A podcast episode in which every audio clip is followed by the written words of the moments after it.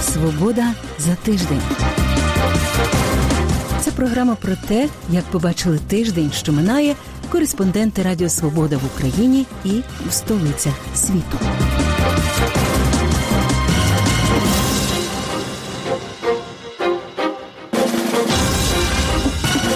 З вами у праській студії Радіо Свобода я Людмила Ванник. Вітаю вас. Журналісти опублікували запис розмов Медведчука з козаком Сурковим і Новаком. Шпигунський скандал розгромив цитадель посольства Росії у столиці Чехії. Що в Криму дорожчає, а що в дефіциті? Скептицизм щодо вакцини та колективний імунітет. Що переважає у світі? З візитом у Києві цього тижня перебували троє американських сенаторів від демократичної та республіканської партій. Вони провели зустрічі з українськими урядовцями, представниками громадянського суспільства, а також вшанували пам'ять загиблих на сході України. В інтерв'ю моїй колезі Олені Римовській сенатори США прокоментували майбутню зустріч президентів США та Росії Джо Байдена і Володимира Путіна, загрозу від північного потоку, 2 темп реформ в Україні та відносини України з НАТО. Послухаймо цей останній уривок. Сенаторе Портман, ви один із тих сенаторів США, хто публічно підтримав прагнення України отримати план дій щодо членства в НАТО. Вірогідно, ви чули, що останнім часом керівництво України неодноразово наголошувало на бажанні України отримати ПДЧ. Президент України Зеленський навіть висловлював надію на те, що він зможе отримати якийсь сигнал щодо цього на саміті НАТО у червні. Але зрештою Україну навіть не запросили на цей саміт. Чи на вашу думку це нормальна ситуація з огляду на те, що агресія Росії триває, зокрема у Чорному морі, де вона може становити загрозу, зокрема й для країн-членів НАТО? Я погоджуюся з вами. Тут я висловлюю винятково свою думку, не думку адміністрації. Дії Росії у Керченській протоці та на Чорному морі, стягування військ все це відбулося в останні роки. А ідея щодо зближення України та Грузії з НАТО була ще в 2008 році, коли НАТО погодилося на доцільності євроатлантичної інтеграції цих країн. Чи відтоді щось змінилося, що відсунуло цю ідею на другий план? Навпаки, я сказав би, що це питання актуальне як ніколи. Я розумію стурбованість НАТО перспективою інтегруватися з країною, де є конфлікт, що триває.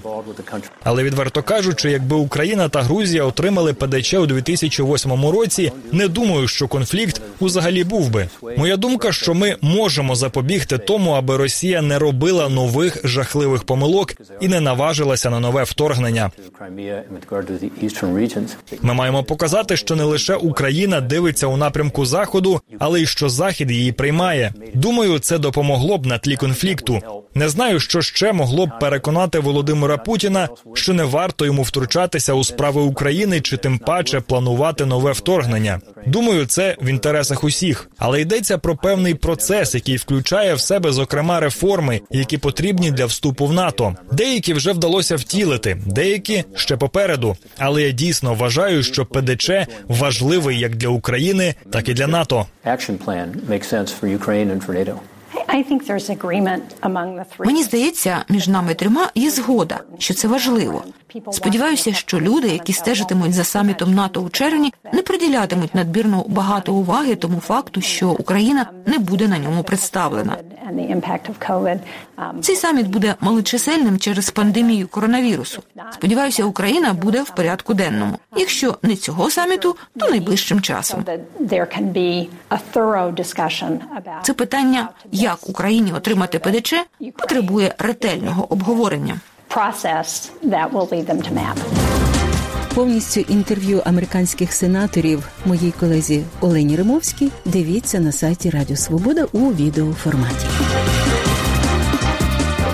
Четвер Верховна Рада схвалила закон, який передбачає кримінальну відповідальність за надання недостовірної інформації у деклараціях посадовців. За брехню передбачається до двох років позбавлення волі. Однак депутати також схвалили поправку, яка уточнює, які саме дані про майно родичів треба декларувати. Президент Зеленський вже сказав, що заветує закон, бо там немає пропорційного та справедливого покарання за порушення, пов'язані із декларуванням. А напередодні Володимир Зеленський подав на ознайомлення у Верховній Раді проєкт закону про олігархів. Документ пояснює, хто підпадає під визначення олігарх. Вашингтонський аналітик Ерік Гонс назвав законопроєкт розумним кроком. По суті, пише він, документ каже, що ти можеш лишатися олігархом, але очікуй багато прозорості і підзвітності у всьому. А економіст Андерс Ослунд раніше розкритикував законопроєкт, заявивши, що справжнім наміром адміністрації Зеленського є відібрати в олігархів медіаресурси. По-перше, я не думаю, що потрібно давати визначення поняття олігарх. По-друге, я не вважаю, що треба приймати закон щодо певної групи людей, чи це євреї, чи представники якоїсь національної меншини, чи люди, які володіють певними активами. Це неправильний підхід. Вірним підходом було б відкрити ринок та дотримуватися існуючих законів. Тому фокус має бути на судовій реформі, а не на олігархах. У США були олігархи, але з ними впоралися, відкривши ринки, встановивши податки та дозволивши розвиватися конкуренції конкуренції на основі верховенства права та антимонопольному законодавстві. Тому те, що пропонують в Україні, повністю неправильно. Віктор Медведчук був посередником у закупівлі вугілля з непідконтрольних Києву території Донбасу. А домовлявся він про це з представниками бойовиків угруповань ЛДНР і з російськими чиновниками. Свій репортаж Юлія Жукова починає з запису розмови Віктора Медведчука з Дмитром Козаком, який тоді був заступником голови уряду Росії. По поводу Донецка и ЛНР есть такое предложение. А что если мы на первых этапах подумаем, как сейчас сделать? По бартеру взамен на уголь будем поставлять продовольствие, энергию, а именно продовольствие, различные товары, ну то, что надо для ДНР и ЛНР. По бартеру. Ну, понятно. Ну, в качестве гуманитарной помощи или что? Не, взамен на уголь. Почему? Ну, я не представляю, там же, там как бы, там нужны деньги, денежне обращення. Ну Дмитро Козак тоді був заступником голови уряду Росії. За даними розслідувачів, Медведчук також вів переговори щодо вугілля з так званих республік Донбасу з помічником Путіна Владиславом Сурковим і міністром енергетики Росії Олександром Новаком. По поводу угля, то що ми обсуждали у Казахстане. Да, да, да. У, у нашего. Да, там да, же да. так до сих пор пока и, и не, не осуществляются расчеты по, Да. по, по покупке. Мгм, Вот, как бы это проблема. мгм. Вот, поэтому я там получил указание, чтобы мы тогда отсюда приостановили поставки. А вы хотите остановить все, правильно? Ну да. Після довгих переговорів Медведчук нібито умовив українську владу сплатити аванс за вугілля саме готівкою. Йшлося про суму в 365 тисяч доларів. До лінії розмежування гроші, за даними журналістів, Бігус.Інфо привезли працівники Служби безпеки України. Розслідувачі стверджують, що посередництво в цій угоді принесло Медведчуку майже 12 мільйонів Доларів. Был с президентом, да, и мы уже ушли там от этих налогов на зарплату. Вчера еле убедил, пол второго ночи ушел от него. Но уже мы решили эту проблему. Сейчас только проблема вот эта наличка и, ну, доставка. Ну, доставку здесь мы обеспечиваем, потому что первый зампред СБУ работает в этой моей группе, да.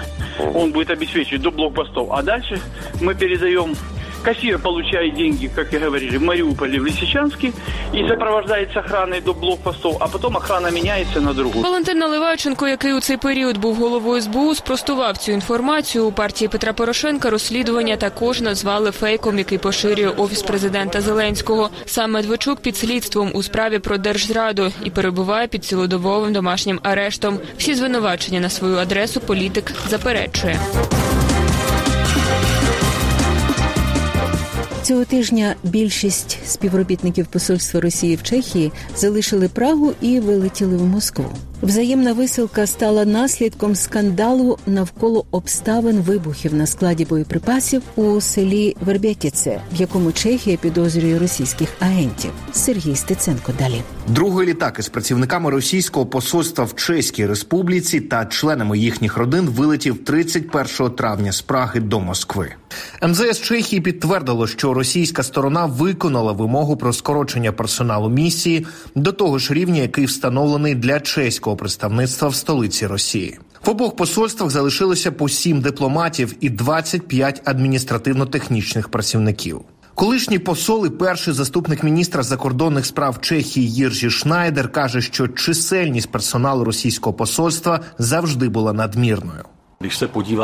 З рахуванням порядку денного двосторонніх відносин перебування тут десятків дипломатів було абсолютно невиправданим. Чим вони тут займалися в ім'я всього святого?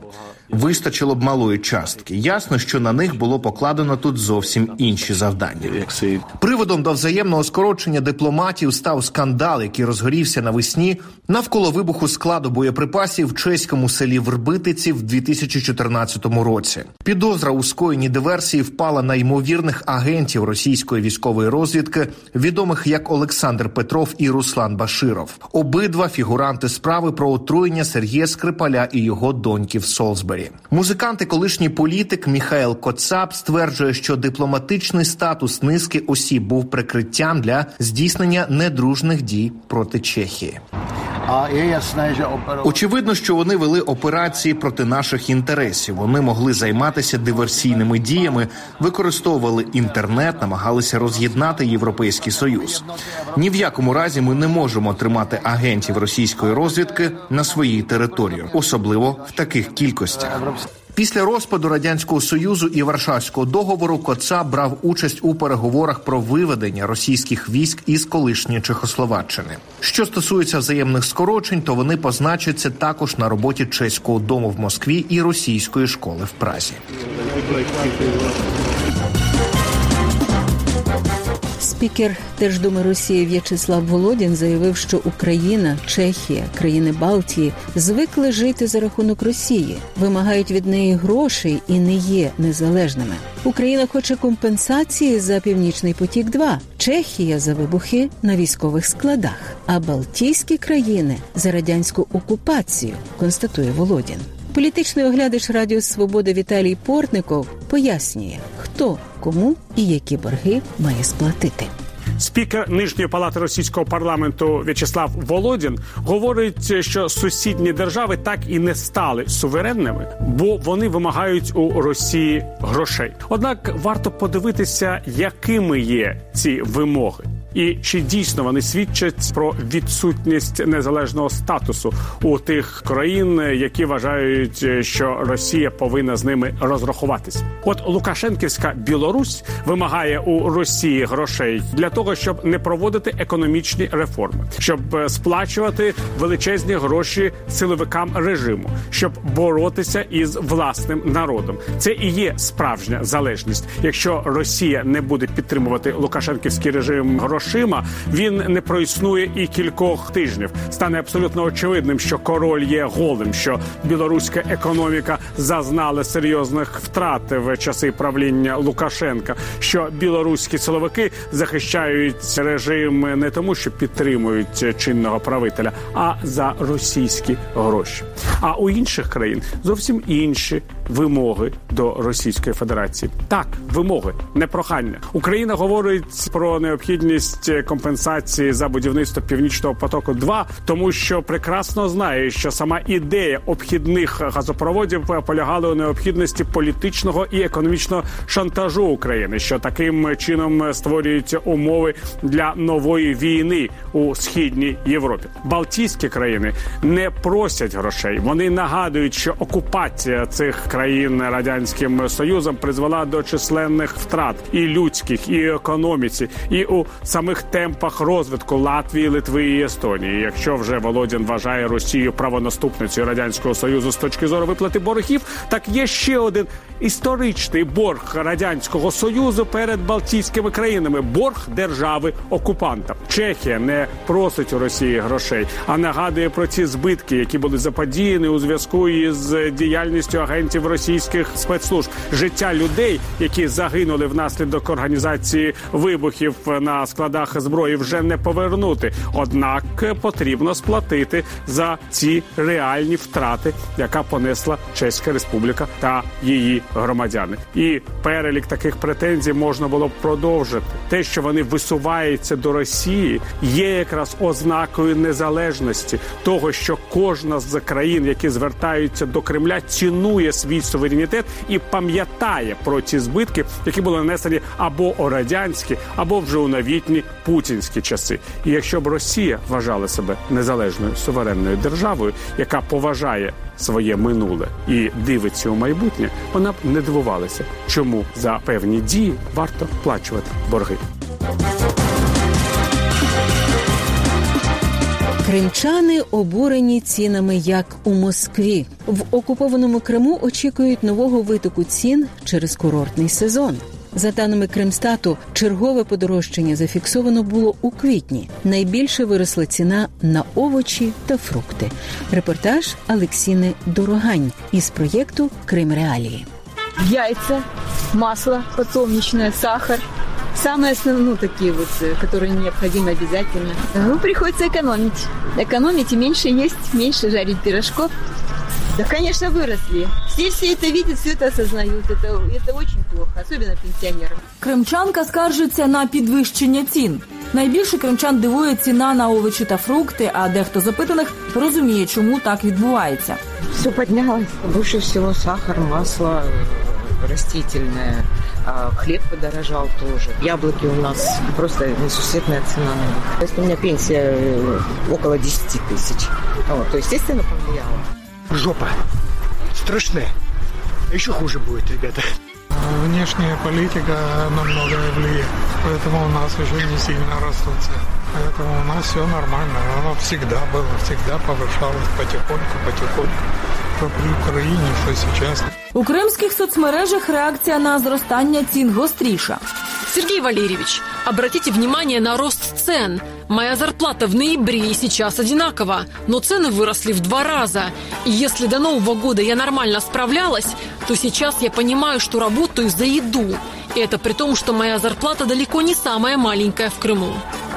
Да ему все равно, у него все есть и на все хватает. И уж поверьте, он в курсе всего, что происходит в Крыму.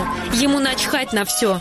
Обратил внимание, что таких жалоб в соцсетях становится больше и больше. Комментировать люди смелее стали такие посты.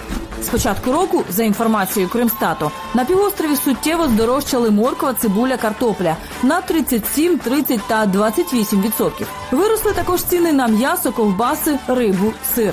Севастопольські ціни перевіряє ось ця родина з Ялти. В цьому ж магазині вони закуповувались перед новим роком.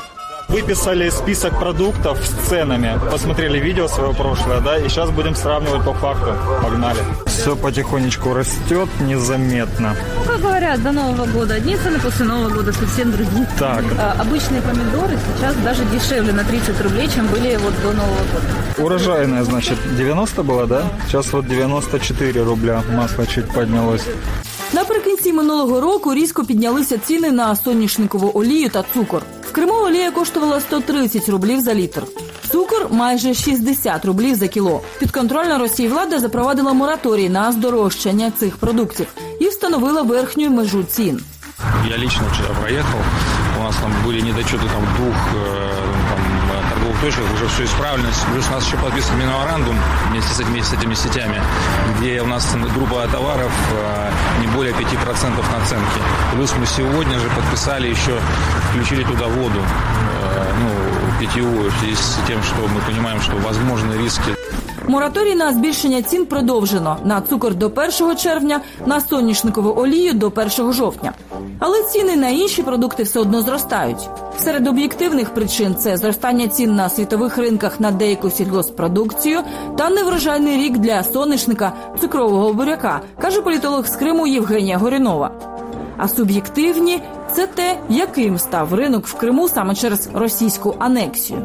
Доставлять товары в Крым, в принципе, россиянам невыгодно, потому что там сегодня экономика находится в таком плачевном состоянии. Если ты везешь э, товар в Крым, то обратно ты поедешь пустой. Получается, что за счет транспортировки цена товара возрастает. Ще одна причина в Крим так і не зайшли крупні оптові постачальники товарів.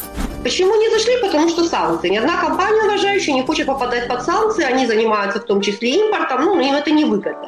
Три роки тому російські та підконтрольні Кремлю кримські чиновники обіцяли кримчанам, що ціни на продукти знизяться із запуском Керченського мосту. Думаю, что ввод Крымского моста обязательно приведет к удешевлению продуктов питания в Крыму. Опитані кримчани ці обіцянки пам'ятають. С Керчи ездят на Кубанщину, что купить оно дешевле обходится с дорогой, чем покупать Керчи. Так что вот так, ребята, такая наша это селеви. Ну, как-то не сложилось, походу. Не знаю. По-моему, жадность тут на местном уровне. Местных. далее. Ну, что же мы можем сделать, если они такие жадные? Наверняка они должны стать ниже, наверняка. Ну а почему не стали, это уже нужно достаточно серьезный анализ проводить. Наверное, потому что строим ракеты, ну их тоже надо, и строим корабли и так далее, и так далее. В мире все нестабильно, поэтому молчим, терпим. Через зведення мосту ціни на продукти в Криму не знизяться, і раніше прогнозувала політолог з Криму Євгенія Горінова. І зараз пояснює, в чому причина того, що вони не впали. Но если вы просто посмотрели на расценки на российские, жел- на российские перевозки, да, автомобильные перевозки, грузоперевозки и так далее, то тут же, в принципе, э, дешевле стать оно не могло, потому что в любом мире да, водный транспорт, он набо- нам- намного дешевле, нежели автомобильный или железнодорожный. Поэтому там только расходы были за счет стоять в очереди, да, вот какие-то такие потери были. Да. А сама переправа, она была дешевле, нежели автомобильным транспортом доставлять м, в Крым грузы, особенно железнодорожным транспортом. Поэтому тут удешевления никакого просто быть не могло. За даними Кримстату, на кінець березня вартість мінімального набору продуктів склала 4915 рублів на людину. За місяць його вартість зросла на 5,6%. Ось кримчани скаржилися на ціни в ефірі Ехо Москви. Ведучі були здивовані, що в Криму московські ціни. Цены. Цены здесь э, ну, выше, чем у вас. Ну как, выше, чем у нас в Москве у вас цены? продукты? Ну, на многие вещи, да. Допустим, ну вот э, вы делаете ремонт, и вам нужно что-то там, плитку какую-то, двери. Сюда везется вся некондиция, да, которая у вас там или за бесценок продается, или вообще там бракуется, да, например, никто не покупает. Сюда она привозится по бешеным ценам. Цены очень большие. По уровню, допустим, э, ну, Ну, зарплаты. что, что-нибудь можете назвать, вот э, ну, так м, по памяти, овощи, да, Ну, молочные продукты? Допустим, какие-то йогурты 70, 70, 80, 100 рублей. Активия, жена подсказывает, 72 рубля. Мгм. А овощи, овощи, помидоры, огурцы, мясо? 300 рублей за килограмм помидор. О. 220. Да. А мясо, курятина? Ну, курять, сейчас скажу, 200, 200 и выше. Сезонні знижки на продукти з нового врожаю на півострові будуть, але ціни в Криму загалом матимуть тенденцію до зростання, прогнозує політолог Євгенія Горінова. Оскільки півострів перебуває під впливом процесів у Росії, на ньому відіб'ються і нові санкції проти Росії, і в цілому подальше погіршення соціально-економічної ситуації. Російське міністерство сільського господарства заявляє, що вживає заходів щодо підтримки виробників і обіцяє, що цінова динаміка на основне продовольство у 2021 році буде помірною в межах інфляції. У тих країнах, де скептицизм щодо вакцини COVID-19 найвищий, проблема може полягати у чомусь більшому ніж просто вакцині. Нові дослідження вказують на довіру до уряду. Відтак, викорінення пандемії перебуває під загрозою. Який же вихід? Коли соціологи з компанії Gallup запитали у чехів, чи будуть ті вакцинуватися від COVID-19, 53% респондентів відповіли, що не будуть. У Сенегалі ні відповіли 55%, у Йордані 62%. У більшості із опитаних країн частка людей, які не проти вакцинуватися, складає менше 70%. Щонайменше 70% населення, на думку вчених, повинні мати імунітет, щоб зупинити розповсюдження вірусу. Це називається колективним імунітетом. Після його досягнення вірусу важко знайти нових людей для зараження. Найбезпечніший шлях до цього щеплення. Там, де скептицизм щодо вакцини найвищий, проблема може полягати у чомусь більшому ніж просто вакцині. Я думаю, що найбільша проблема це довіра до уряду. Це здається є сильним провісником щодо бажання вакцинуватися. Візьмемо, наприклад, Україну, Габон та Ліван. В опитуванні Welcome 2018 року більшість людей сказали, що не довіряють своєму уряду. У цих країнах також більшість із опитаних заявили, що не робитимуть щеплення проти COVID-19. Загалом опитування Gallup виявило 20 країн, де більше половини населення сказали, що не прийматимуть вакцину COVID-19. 10 із них у східній Європі. Це частково відображає настрій людей щодо вакцини загалом. В опитуванні 2018 року лише половина східноєвропейців вважали вакцини безпечними. Це найнижчий показник у світі. Високі показники скептицизму є дзвіночком для медиків, але показники змінюються. Коли Гелеп опитав американців минулого вересня, 50% сказали, що проти вакцинування. Однак це число впало до 26 у березні. Тут у сполучених штатах є невелика частка населення, яка принципово виступає проти вакцини. Це дуже мала частка. Також є значна частина, яка є за вакцинування, але більшість людей у сполучених штатах не визначились, і їх просто потрібно підштовхнути у правильному напрямку. Часто людей підштовхує приклад інших людей, які вакцинувалися. За даними опитування фонду Кайзера, у грудні, коли стали надходити перші вакцини проти COVID-19, було більше людей, які казали, що почекають, щоб подивитися, що станеться, ніж тих, хто прагнув отримати щеплення якнайшвидше. Відтак, по мірі збільшення кількості вакцинованих відсоток скептиків з грудня по квітень зменшився від 39 до 15. Але затятих скептиків переконати непросто. Робота має проводитися на місцевому рівні, кажуть експерти, деколи персонально. Це мають бути люди, яким довіряють. Це повинні бути, наприклад, громадські лідери, наприклад, релігійні лідери є ключовою частиною цього завдання. Це дуже важка робота, яка дуже швидко і легко не робиться.